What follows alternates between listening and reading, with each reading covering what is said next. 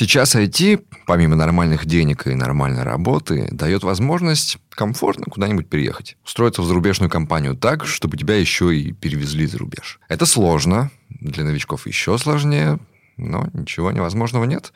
Сегодня у нас выпуск про это. Артем Терабян расскажет, как стал фронтенд-разработчиком и переехал в Сербию. Выпуск выходит при поддержке Эльбрус Bootcamp. Это школа программирования, где разработки учат в формате стажировки.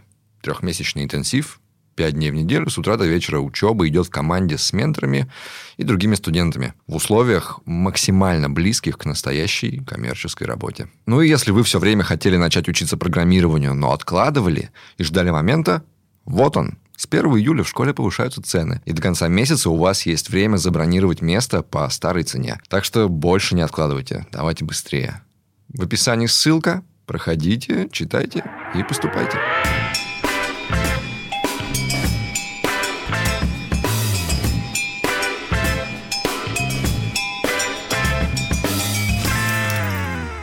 У меня история с IT довольно необычная. Это такой э, сквозь терник звездным был путь.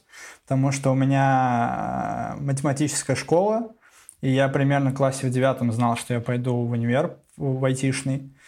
И, собственно, так и случилось. Я поступил, все ок. Э, но в универе мне прям максимально отбили желание прогать. Потому что, во-первых, мы изучали плюсы. А то плюсы максимально недружелюбный язык. И э, плюс преподы вообще не были заинтересованы в том, чтобы мы стали э, разрабами. Вот кем угодно, только не разрабами. Ну и, собственно, когда я закончил универ, э, мне поступило предложение поехать в Москву работать в маркетинг, в отдел маркетинга в British American Tobacco. Вот, я согласился, и с этого момента начался такой жизненный путь длиной три года, даже, даже 4, если быть точным. Э, без IT. Я вообще не думал об IT, я был уверен, что IT все, на, на этом крест. И потом, когда я сменил 2-3 работы, э, понял, что э, мир не такой приятный, когда работаешь в сферах, в которых сотрудников не очень уважают, ценят и так далее. Я вспомнил, что пора бы, наверное, вернуться в дом родной вот, и начал изучать, э, начал смотреть, куда лучше пойти. И э, в жизни мне попался один человек, который э, в 35 рискнул пойти отучиться в IT. Вот, и он меня, он мне очень-очень усердно продавал эту идею и продал, собственно. Вот, как-то так. Потом я пошел в Эльбрус, и спустя 4 месяца я его закончил даже через три, наверное, да, через три месяца я его закончил, где-то месяц искал работу, и вот, собственно, я уже почти полгода разраб. Как выбрал сферу в IT? У меня были друзья уже во фронте, во фронтенд разработке. В принципе, писали на JS. Я подумал, что, во-первых, э, вакансии больше всего на JS. А во-вторых, скриптой можно поработать, э, зная JS. И э, плюс, если у меня будут какие-то затыки, сложности и так далее, то друзья помогут, подскажут. Вот. Где учился разработке? Мне а, мой друг посоветовал Эльбрус, потому что он отучился, и он был прям вот в, в восторге от Эльбруса. Потом я начал присматриваться, постоянно им названивал, написывал, узнавал, что у них там есть интересного, как у них дни проходят. А, но я уже был готов к тому, что я пойду в Эльбрус. И когда я уже поступил в Эльбрус, вот все, о чем я слышал раньше, вот воплотилось в жизнь, и это было настолько круто, это был такой experience, которого в жизни у меня до этого не было. Мне кажется, в Эльбрусе есть несколько главных таких основополагающих столпов. Первый, естественно, само обучение, э, само качество обучения, оно вообще какое-то космическое, потому что это кардинально вообще не то, к чему ты привык в универе, в школе. Это максимально дружеская атмосфера, никаких оценок, ни э, какого осуждения, ничего. Это здравая атмосфера обучения со здравой конкуренцией э, и конкуренцией, в которой у вас нету каких-то негативных эмоций друг к другу. То есть у вас конкуренция, но она такая, что вы друг другу помогаете, друг друга тянете. Э, это в группе чувствуется, это чувствуется с ребятами, кто старше, это чувствуется с ребятами, кто младше и так далее, и так далее, и так далее. А, первое, да, естественно, обучение. Второе – это атмосфера. Атмосфера какая-то космическая, потому что ты туда попадаешь, и, во-первых, люди с абсолютно разных сфер. А, нек- вообще некоторые из других стран приезжают учиться в Эльбрус. И вы все становитесь вот на эти три месяца каким-то очень близким кругом друзей. То есть, по сути, ты своих друзей за эти три месяца не видишь, потому что ты учишься целыми днями. И ты видишь вот этих ребят, которые на три месяца становятся твоими друзьями. И это очень сильно сплачивает и очень сильно облегчает э, процесс обучения. Вот, мне кажется, вот две самые главные вещи – это атмосфера Эльбруса и это качество обучения. Тяжело ли учиться по 8 часов в день?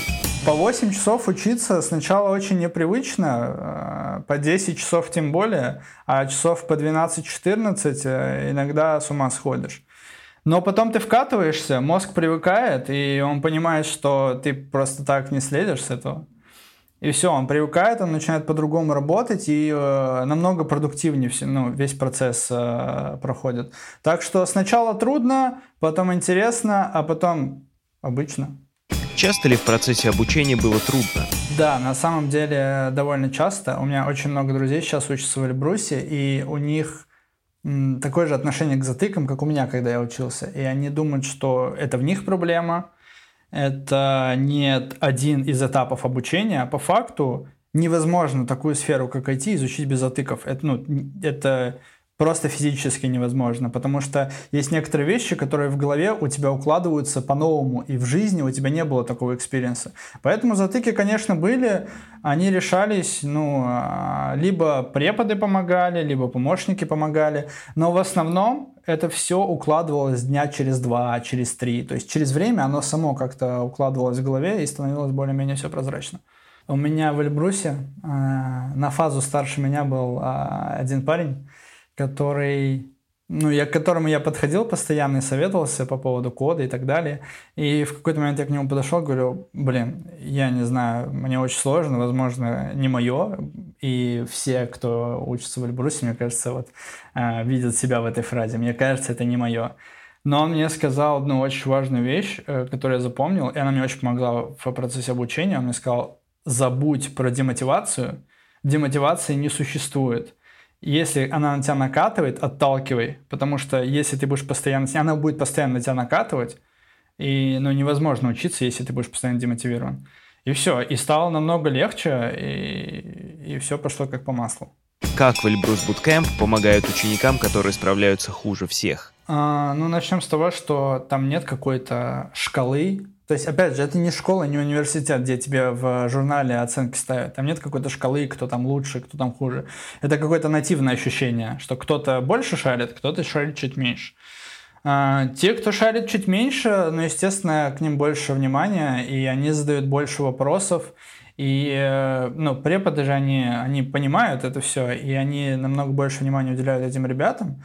И если ты не понял с первого раза, то ты с повтора поймешь точно. То есть э, в 99% случаев ребята понимают. Я не хочу казать, ну, быть голословным в цифрах, но вот э, по моему ощущению, по тому времени, которое я провел в Эльбрусе, почти все понимают со второго раза. Мучает ли синдром самозванца? Да, несомненно, синдром самозванца – это такая болезнь наша.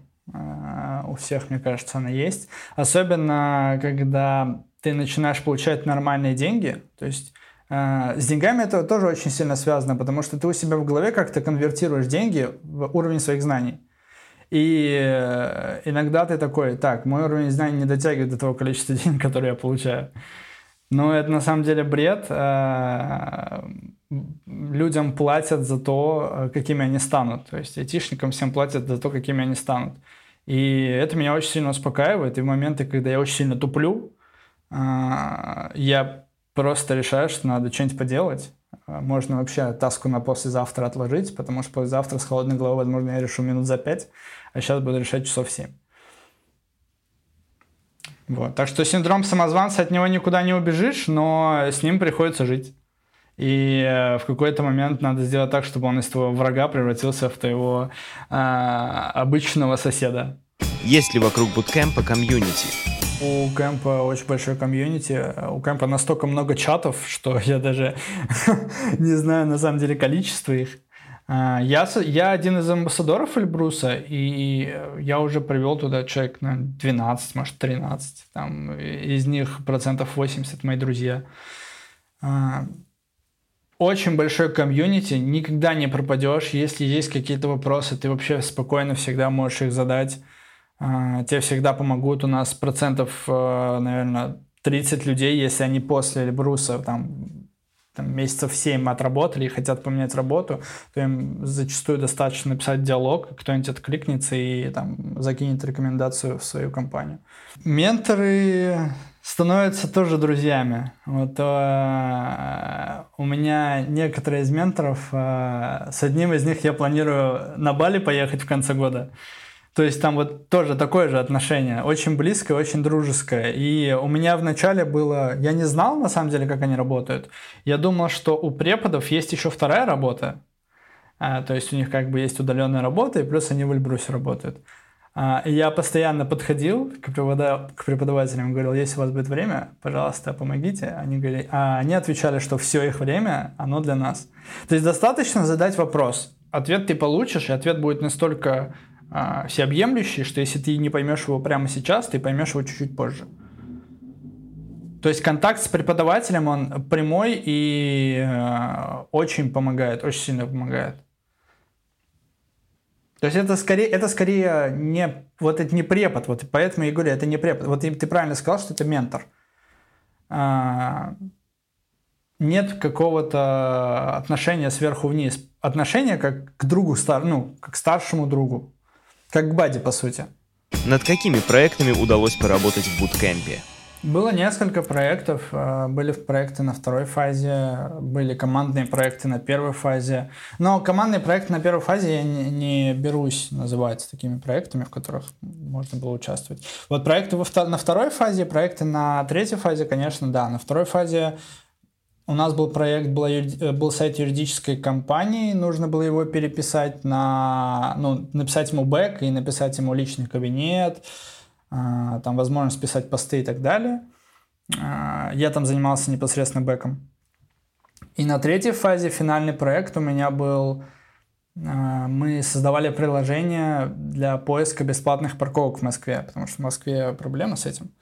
Вот, я придумал этот проект, ребята за него проголосовали, мы вместе начали писать, э, и большое количество фронта написал я, то есть основную страничку написал я, админку написал я. Вот. Э. Но это, опять же, проекты — это очень большой кайф, потому что, особенно на третьей фазе, потому что ты э, понимаешь все, что ты учишь на третьей фазе во время проекта. Как искал работу после буткемпа? Я, наверное, не лучшая мерила, потому что я супер экстраверт, и мне очень нравится общаться с людьми. Э, и для меня вообще не было проблемы проходить собесы. И я это воспринимал как э, нахождение работы, поиск работы, я э, воспринимал как такой этап, который не, неизбежно приведет к тому, что я ее найду. И найду лучший вариант. Потому что когда ты проходишь собеседование, сначала ты очень сильно волнуешься. Потому что ты не знаешь, какие вопросы тебе будут задавать. Но там спустя там, 5-6 технических собесов, ты уже знаешь 90% вопросов, которые тебе зададут, и ты к ним готов. Потому что на, по опыту от прошлых собесов ты все себе записал, э, все поискал в инете, все изучил, и ты уже готов почти ко всему. И с вероятностью 90%, там, 7, 8, 9 собес у тебя будет супер успешный. Вопрос еще по лайфкодингу, но это, опять же, индивидуально. То есть у меня вот в моей компании, в которой я сейчас работаю, на собесе был лайфкодинг. Я решал задачки и так далее. Но зачастую лайфкодинга нет, и тебя гоняют по теории, и когда понимаешь, что ты э, понимаешь, как работает JS, welcome. Самое знаковое собеседование, наверное, было первое Э, после которого предложили офер. Это такой момент эйфории. Э, э, в фильме «В побеге в погоне за счастьем», где Уилл Смит играл, там есть фраза «Именно вот этот а, абзац моей жизни называется счастьем». И вот это что-то из этой же оперы, когда ты очень сильно вкалываешь 3-4 месяца, учишься еще месяц, чтобы успешно проходить собесы, и проходишь собес, который дает тебе офер, это вот ну, такой кайф. И вот первый собес, после которого у меня был офер, это был Сберовский. А, вот с него я больше всего кайфанул. Плюс мне понравились очень ребята, но мы по условиям не сошлись. И э, в итоге, ну, не работаю я в Сбере. Как получил первую работу? История поиска первой работы, она была довольно забавная, потому что я блефовал сильно. И получил офер намного выше, чем я ожидал. А, вот прям намного выше. То есть я просил э, около 140, а получил примерно, ну, где-то, ну, почти 200. И для меня это было типа вау, а я просто блефанул. Потому что мне сказали, какую, ну, я сказал, что у меня уже есть офер, и, скорее всего, я его приму. У меня был офер на 120. А, они говорят, на какую сумму у тебя офер? Я сказал, ну, я думаю, ну, зачем мне говорить, что у меня, у меня офер на 120, можно и блефануть. Я сказал, что у меня офер на 170, и они мне прислали почти на почти 200. Ну, я и согласился. Плюс это было то, что я хотел, потому что я хотел поработать с криптой, я хотел поработать с бэком. А, забегая вперед, могу сказать, что э, оказалось, что бэк не мое. И с тоже такое себе мне не очень зашло. Как продолжаешь учиться сейчас? Ну, есть очень много направлений. Во-первых, YouTube постоянно. Это лучший, лучший друг программиста – это YouTube и Google. А, ты можешь найти ответы почти на все свои вопросы. Плюс у меня в компании очень а, четко построена, очень классно построена система образования для сотрудников. То есть ты не можешь получить повышение, если ты там не изучишь что-то нового. Вот, и у нас э, внутренние обучающие программы и так далее, и так далее, и так далее. То есть ты можешь развиваться как в сторону техническую, так и в сторону менеджерскую. Это уже зависит от того, что ты сам хочешь. Поэтому да, YouTube, Google и внутри компании, ну, естественно, самое главное – таски. Таски. Чем больше тасков, тем лучше. Что бы посоветовал себе новичку? Подумать головой раньше, наверное. Вот. Э, я... У многих людей очень большой стереотип о том, что разрабы все какие-то гении, э, супер умные ребята, и я стараюсь этот стереотип разбивать каждый раз, когда я начинаю с кем-то говорить об этом. И у меня этот стереотип тоже был, это огромная глупость. Это такой же скилл, как и любой другой. Если вы не умеете кататься на велике, но будете каждый день кататься на велике, то через месяц вы будете кататься на велике очень круто. И с разработкой то же самое. Вот, это дисциплина, а, упорный труд, и со временем все получится. Поэтому, да, начать раньше этим заниматься, вот это совет себе. И совет всем, кто, кто вообще слушает, кто смотрит. Почему решил уехать из России? 24 а, февраля я открыл глаза с утра, открыл «Медузу», полистал немножко и понял, что все, пора брать билеты. И на самом деле 24-го у меня не было никакого предложения релокейте, и вообще релокейта не существовало. Я купил билеты и 27 числа улетел к родственникам в Армению. И уже оттуда я собирался планировать свой путь дальше. То есть я хотел в Грузии пожить, потом я хотел к другу уехать на Бали, там пожить и так далее. У меня не было какого-то четкого плана, куда мне ехать. Это уже позже он появился, потому что компания предложила всем разрабам из России э, их перевести. Я субъективно был всегда настроен на отъезд. Еще когда я в первый раз ездил в Европу, когда мне было 14 где-то, я понял, что нет, ну, э, я не, ну, не хочется мне связываться с Россией, я всегда хотел уехать. А потом я еще в 19 ездил в Штаты, еще раз убедился в этом. И, э, ну все, я метил уже только туда. То есть вот этот релокейт сейчас, он чувствуется вынужденным, но он был запланирован просто чуть-чуть на попозже и в другое место. Но не мне жаловаться, потому что меня официально перевезли в Европу, и я абсолютно официально легально тут нахожусь. Где сейчас живешь и работаешь? Я нахожусь в Сербии, в Белграде. А, меня релацировала моя компания 16 марта, если быть точным. Я работаю в компании Grid Dynamics, и я фронтенд разработчик на внутреннем проекте. Вот, в принципе, все. А, Причем самое удивительное, самое удивительное, что когда я, когда они мне предложили relocate, э, я был на bench е. Bench — это такой момент в компании, когда у тебя еще нету проекта, но тебе платят зарплату, и вот все плюшки компании ты получаешь. Ты, по сути, не работаешь, получаешь деньги, получаешь плюшки компании, учишься на их обучающих сервисах и так далее. Но у тебя нет проекта. И вот у меня не было проекта, и мне предложили relocate. У нас были ребята, которые проработали там 5 дней, и им предложили relocate. Нам предложили Молдову, Армению, Сербию и еще что И Мексику предложили. Я бы, конечно, поехал в Мексику, но сказали, что там квота небольшая, и э, ну, есть вероятность, что Мексику не получится. Ну, скорее всего, Мексику не получится. Я так воспринял. Вот, и я подался в Сербию, потому что Сербия это все-таки... Это не Евросоюз, да, чтобы сразу все понимали. Сербия это не Евросоюз.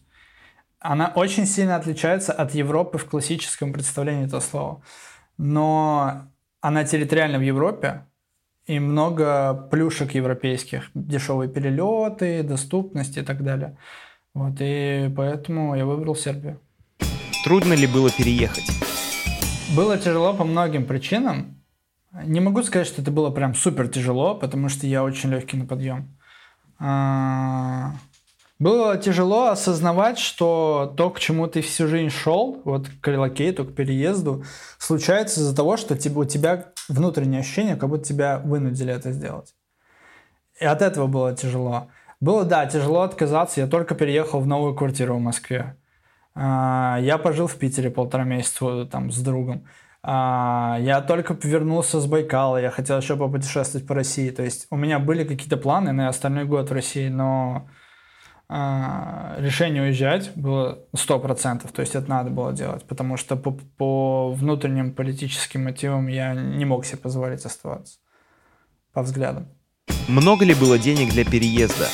Я нормально откопил. А, ну, начнем с того, что у меня вообще какой-то фетиш на это, то есть я фанат копить. А, если я ничего не откопил, значит, я злюсь немного. Вот, я нормально откопил, я откопил где-то около 7, наверное, э, тысяч долларов. И мне очень повезло, наверное, какое-то внутреннее чувство сыграло, что 23 числа я, ну, как будто предчувствовал, я просто все перевел в доллары и все снял в, наль в наличку.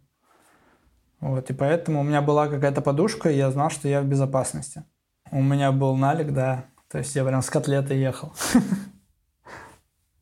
У меня был налик, плюс я знал точно, что у меня в ближайшее время упадет много рублей, потому что мне нужно было продать свои вещи, там э, технику какую-то продать, плюс мне еще зарплату платили в рублях еще два месяца, пока я на сербский payroll не перешел.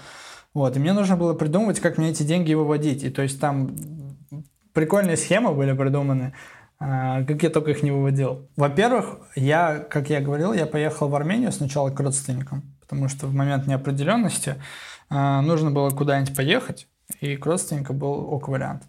И я там мне очень повезло, что я сделал карту армянскую. Э, там как-то тетя нахимичила, что мне карту очень быстро дали. Вот. И опять же, мне очень повезло, что у Сбера э, Сбер был в партнерстве с этим с банком, у которого я, я получил карточку. И я мог со Сбера напрямую, то есть был запрет на, на вывод долларов, и я и не выводил доллары, я со Сбера переводил рубли, и они автоматически в системе конвертились, и мне приходили баксы на армянскую карту. Вот, да, я много заплатил за комиссии, э, да, я проигрывал на курсе, но э, я считал, и я считаю, что хранить деньги в долларах это всегда надежнее, всегда надежнее. Поэтому я закрытыми глазами закрывал глаза на курс и переводил. Ну, смотря на ситуацию сейчас, конечно, думаю, что это опрометчиво, но тогда я этого не знал. Что с зарплатой на новом месте? Нам компания, когда нас перевозила, сказала, что мы можем а, обсудить зарплату. То есть в тот момент, когда она нас перевозила, они сказали, что из-за того, что у них сейчас огромный наплыв людей, а, ну, надо всех из России вывести надо вывести очень много ребят из Украины тоже. И из-за того, что такой огромный наплыв, у них никогда в истории не было такого, такого опыта релокейта, такого огромного количества людей, а, они сказали, что мы сейчас не будем обсуждать зарплаты, но когда вы приедете в Сербию или там, куда вы едете, вы уже сможете там обсуждать. Поэтому ну, я согласился на то, что дали. Вот, и вот э, в июне я смогу ну, поменять зарплату свою. То есть я буду обсуждать, по крайней мере. Как нашел жилье и сколько оно стоит? Жилье я не находил. Мне компания нашла жилье. Компания сделала для нас все. Вот я, ну, наверное, это будет очень большой, очень крутой рекламой нашей компании, но компания сделала для нас все. Она нас перевезла, купила билеты. А, кстати, я не знаю, по NDA я имею право это говорить или нет, скорее всего, имею. Она купила нам билеты, она нашла нам жилье, она нас перевела на сербский payroll, она сделала нам все документы, а, мы получили ВНЖ в течение месяца, то есть тебе нужно было просто приходить и расписываться, и выбирать квартиру. Все, какая тебе нравится. А опять же, когда мы сюда приехали, цены подскочили, потому что айтишники повалили сюда. И если, ну, где-то они выросли в полтора раза. Но мне очень повезло, потому что я ждал, ждал, ждал, и в итоге выцепил свой вариант. Я где-то а, недели полторы, наверное, ждал вот э, квартиру, в которой я сейчас живу. В итоге я снял ее за 350 евро. Вот, то есть это вообще недорого. Еще где-то 100 евро я плачу за коммуналку, налоги и вот прочие вот эти истории. Уходит 450 евро. Какие документы пришлось оформлять? У меня не было сильно много времени в России, чтобы подумать о том, какие мне документы надо оформить. У меня было только открытый ИП, которое надо было закрыть. А вот это было проблемой. И, ну, опять же, забегая вперед, все успешно, все получилось. Я прям а, в самый последний вагон запрыгнул, успел все закрыть и со спокойной душой уехал. А, если кто-то будет уезжать из России, а, и у него будут вопросы по тому, какие документы сделать, в первую очередь, конечно, генеральную доверенность обязательно надо оставить. Я не оставил. И иногда об этом жалею. Генеральную доверенность нужно оставить как минимум по одному по, по одной причине. Например, если вы отсюда зайдете в приложение Сбера, Сбер может что угодно подумать и просто залочить ваш аккаунт и забрать, ну, разлочить вы его сможете только если вы сами придете в банк. Если у вас есть у кого-нибудь генеральная доверенность, то тогда вы, там, этот человек сможет прийти в банк и э, разлочить ваш аккаунт, снять деньги. То есть у нас вот у ребят бывали такие истории. Поэтому, да, генеральная доверенность в первую очередь, а по остальному я не сведущий. То, что, ну, что мы делали тут, на основании всех моих документов э, нам сделали белый картон. Это такой документ, который позволяет тебе легально находиться в Сербии, ты его делаешь в полиции. И после этого ты этот документ просто, ну, я, а, опять же, мы не, я не, не лучшее мерило, потому что я просто отдал документы, пришел, расписался, забрал паспорт с ВНЖ. Все. Компания сделала все за нас. Как открыл счет на новом месте? Тут не было каких-то проблем у меня с открытием счета, даже учитывая то, что я получал, открывал счет еще до того, как я получил ВНЖ. Вот, я просто пришел, говорю, ребят, меня релацировали сюда, я хочу открыть карту, пожалуйста, помогите. А, у них был единственный запрос, это им нужен был твой договор с работодателем. Все. А, договор с работодателем и как ты будешь использовать свой счет. Вот, я предоставил договор, а, положил сразу деньги на карту и все. У меня сейчас две карты, одну я открыл сам, а вторую мне открыл работодатель, чтобы зарплату на нее кидать, все. То есть как таковых проблем с картами не было. Есть ли проблемы с языком? Ну, в любом случае, вам же надо как-то разговаривать в другой стране с людьми. А у меня с английским все ок. А, я пожил в Штатах, и у меня после Штатов с английским все норм. Вот. Э, и для меня было большим удивлением, что в Сербии, в стране... Э, во-первых, Сербия очень пророссийская страна. И это для меня был огромный э, сюрприз, и это вызывает такой жесткий диссонанс, потому что когда ты разговариваешь с людьми, они узнают, что ты из России, они обязательно должны назвать тебя своим братом и э, в некоторых случаях сказать, что э, наш местный Волан-де-Морт молодец. Э, вы понимаете, о ком я. Вот, и, ну, приходится говорить на английском, а как еще разговаривать? Да, со временем начинаешь изучать какие-то э, сербские слова, которыми там можешь перекидываться, да, если ты специально не учишь. Я специально не учу сербский, то есть я могу сесть, начать его изучать, и это будет не так сложно, потому что сербский э, ну, тоже язык славянской группы, и он э, созвучный русскому. То есть его не, не так сложно будет изучать, как там, я не знаю, э, какой-нибудь условно арабский. Поэтому, да, на английском разговариваю, и большое удивление, что в Сербии очень много кто говорит по-английски. Каково быть россиянином в Сербии? Россиян очень много. Зачастую их настолько много, что сербскую речь не слышно. Особенно по вечерам в барах, например. Тут есть Херец. А, в России Херец довольно известное место. Да, много, много кто туда ходит. Ну, в любом случае, все его, все о нем знают. И э, если тут пойти попить пиво в Херете вечером в пятницу, например, то ну, столов э, там 10-12 из 20 будут русскоговорящие. То есть тут очень много русских. Ну, действительно много. С одной стороны классно, с другой стороны э, сложнее ассимилироваться с, именно с иностранным обществом.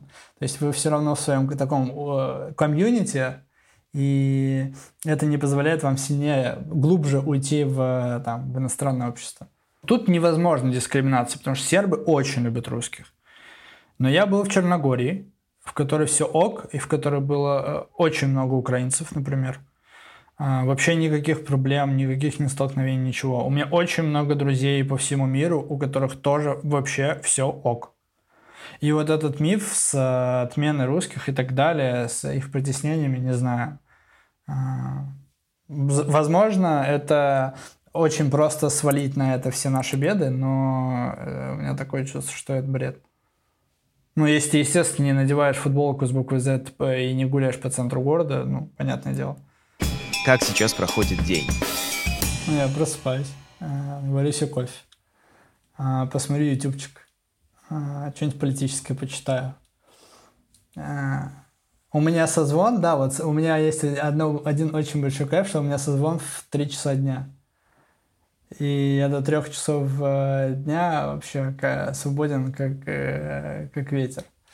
И то есть я почитаю что-то политическое, часов 12 я могу сесть поработать, там часа два, два с половиной. После созвона еще часа два, два с половиной поработать. А, и все, на этом все.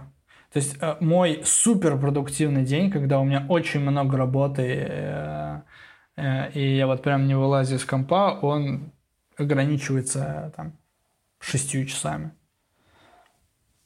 Вот. А так в основном я работаю там 3-4 часа, а, там, 5 часов. Большинство разрабов так работает. Можно позволить себе поспать днем, пойти куда-нибудь днем, пиво выпить днем в рабочий день. Как изменился уровень жизни по сравнению с российским? Подупал явно явно подупал, потому что, ну, кто бы что ни говорил, во-первых, Москва один из лучших городов в мире. Я сам не люблю Москву, но я не могу отрицать очевидные вещи. А, плюс сервисы. Сервисы, которые есть в России, а, это какой-то космос. Такого нет нигде. Особенно если мы говорим банкинги, если мы говорим про доставки, если мы говорим про такси.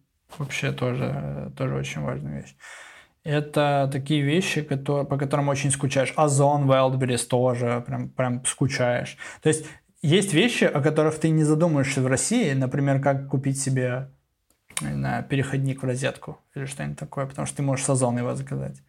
А, а тут тебе надо понять, где он может продаваться и куда тебе надо сходить, найти это на карте и так далее, и так далее, и так далее. То есть Россия в, вот в таких вот в сервисах намного более развитая, чем остальной мир. Плюс тут нет революта. А, если кто знает, а если кто не знает, револют это такой цифровой банк очень крутой, европейский. Британские ребята, российские его основали. Вот тут нет революта в Сербии, и поэтому это реально, ну, действительно становится сложнее, вот эти операции с деньгами и так далее. Поэтому, да, уровень подупал, плюс Белград это вообще не Москва, но есть очень большой, э, очень большое преимущество – это перелеты. Перелеты тут действительно очень доступные. То есть слетать э, куда-нибудь, я не знаю, в Рим будет стоить на российские деньги 7 тысяч рублей туда-обратно. Вот в Москве, ну, живя в России, для тебя такие цены, это дикость какая-то. Мне в Саратов из Москвы, я из Саратова, мне в Москву из Саратова стоило дороже слетать туда-обратно, чем отсюда я могу в Рим слетать. Что в Сербии с ценами? На продукты плюс-минус как в Москве, наверное. А, да, не сильно отличаются. Ну, в Москве до 24 февраля, естественно. Сейчас я вообще не представляю, какие у вас там цены. А, на... Тут проблема с такси, потому что такси очень дорогое. Такси дорогое, потому что дорогой бензин. Да, кстати, бензин тут э, в два раза дороже, чем в России. А развлечения зависит от того, какие развлечения. Даже надо вспомнить, какими развлечениями я тут пользовался. Ну, там, не знаю, по, по ресторанам, например, ходишь. Э, так, так же цены, как в Москве.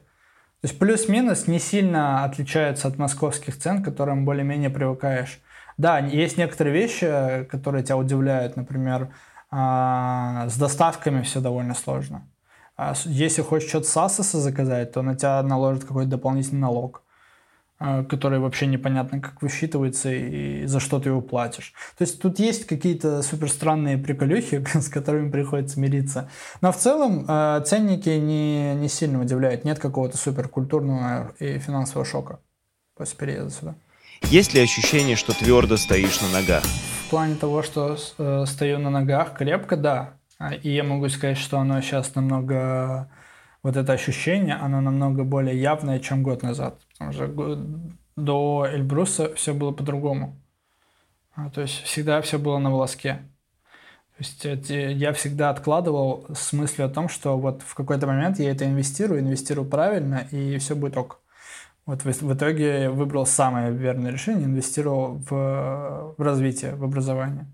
Это совет вообще всем. Если вы думаете, куда инвестировать, инвестируйте в образование, в свое. А, да хоть научитесь ноготочки делать, я не знаю, ноготочки везде востребованы, кстати, тут тоже. Я не могу сказать, что я в России не чувствовал себя небезопасно, ну, чувствовал себя небезопасно. А, в целом, в плане безопасности ничего не изменилось. В Сербии, кстати, это большой плюс. В Сербии довольно безопасно. Тут нет такого огромного количества бездомных, как в Штатах, например. Тут все с этим ну, намного лучше. Комфорт и так далее. Ну, опять же, я переехал в Москве в начале января в квартиру, в которой вообще, ну, я прям очень сильно кайфовал с ней. Она еще и почти в центре и но пришлось уехать. Плюс я еще музыкой занимался в Москве, это тоже пришлось оставить. Вот. И опять же, вопросы про комфорт, они такие... Палка о двух концах, них сложно отвечать. Думаешь ли когда-нибудь вернуться обратно? Сложный вопрос. Сложный вопрос, который я задаю себе постоянно. В ближайшее время я точно вернусь только если будет какая-то супер крайняя необходимость. Возможно, что-то с документами, э, еще что-то. Э, но вернуться, чтобы пожить, в ближайшее время точно нет. Э, и я не знаю, когда это все закончится. И когда я говорю все, это не вот эти локальные события, которые начались 24 числа. Вот. И поэтому я не могу сказать, но у меня есть мечта и э, э поработать в политике в России, но я думаю, что... Но в нормальной России, не в такой, которая она... Не в больной, так сказать. И непонятно, когда она выздоровеет, и из-за этого непонятно, вернусь ли я.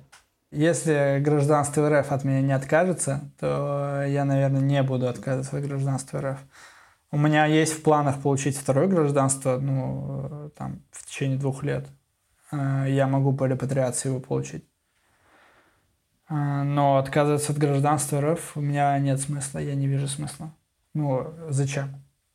Если, ну, когда-то же это все равно закончится, и мне нужно будет ездить там, друзей видеть, родственников видеть. Что, мне нужно будет визу в Россию получать? Мне кажется, что это очень большой такой шок для твоей головы, когда тебе нужно получать визу в место, где ты родился и вырос. Поэтому вряд ли, вряд ли я буду отказываться от российского гражданства. Есть ли тоска по дому? Тоски как таковой нет, потому что я привык при- переезжать, и я был к этому готов. Я уехал из Саратова вообще... Ну, вот из Саратова было тяжело уезжать. Вот это правда. Вот из Саратова, когда я в Москву переехал, было тяжело. А сейчас нет. Потому что я, во-первых, был к этому всегда готов.